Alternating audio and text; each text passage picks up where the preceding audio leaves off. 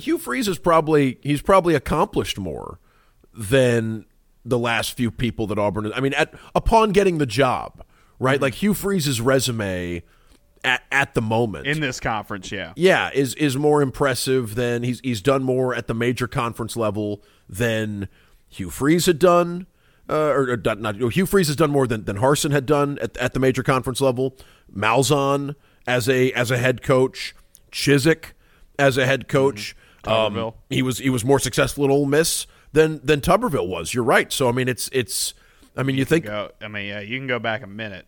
Maybe that's part of the maybe that's part of the reason for excitement is that this is sure. a guy with more of a track record at this level than the last few coaches that Auburn has had, dating back what a couple of generations uh, when oh, they oh, yeah. when they got the Auburn job.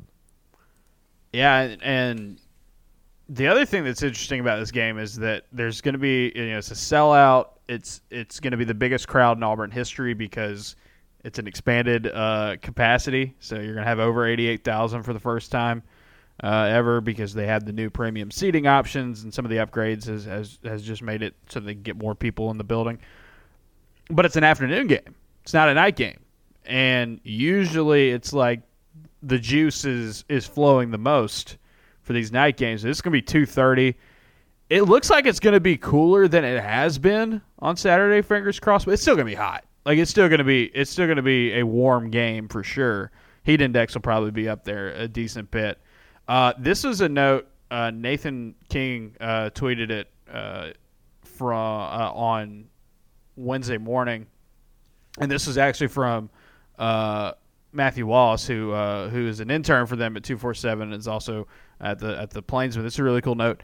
Saturday will mark the first day game for an Auburn head coach's debut since Pat Dye in '81.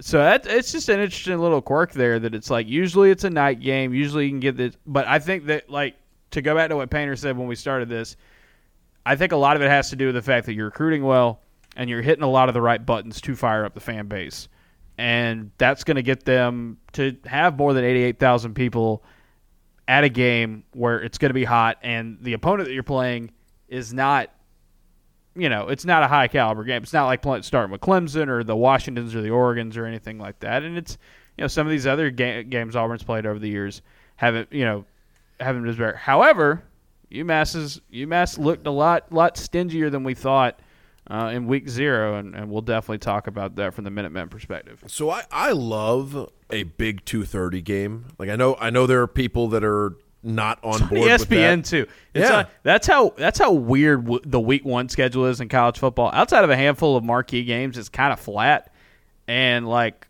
Hugh Freeze's debut at Auburn was enough to get an ESPN like main TV slot, not a U, not a two, not an SEC network. And that's the reason ESPN. the games. That's the reason the game's at two thirty. I think Auburn, if, sure. if they yeah, yeah. If, if they had more flexibility here, would have pushed the game uh, in, into the evening. But instead, Auburn TV is, controls all that. Yeah, Auburn, Auburn's playing at two thirty. One of a couple of games at two thirty where the conditions could be uh, a little bit toasty on the mm-hmm. field. Uh, Justin, we were talking about uh, uh, Cal, North Texas. Auburn's opponent. Auburn's opponent in week two.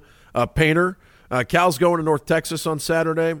Would you like to guess the temperature at the moment expected uh, for their? Uh, I believe it's a uh, four o'clock, or no, I think it's a three o'clock local time uh, kickoff in Denton, Texas on uh, on Saturday? My initial response was going to be 98, but because you were asking the question, I'll go 101 with a heat index of 106. So 100 is the expected temperature Ooh. for Auburn, for uh, Texas and uh, for for Cal and North Texas on uh, on on Saturday, which is uh, yeah just oppressive.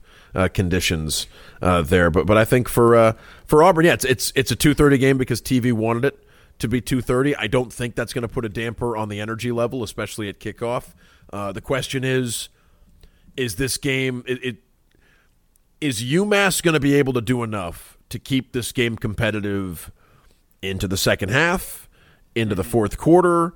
You know, things like that where where the atmosphere gets very uncomfortable. Justin, you've been at some of those games where Auburn was supposed to roll by multiple touchdowns, oh, yeah. and instead it's the fourth quarter, and if you don't play your cards right, you could lose. Yeah, no this this this UMass team has some stuff about them that is going to make it. I'm not going to say easier for them to to to compete with Auburn. I just think it's trickier for Auburn. I think there's there's some things about them that are trickier. By the way, earlier in the year, I had said, "Oh man, UMass coming down. It's gonna be hot. They ain't gonna be ready for it." Uh, they just played at New Mexico State and won, and it was in the 90s at kickoff that game. So you know they, they've at least gotten into the heat, which is pretty pretty smart scheduling on their part. Uh, so okay, for those of you who didn't know, you haven't read uh, the story from Wednesday, or you need a refresher.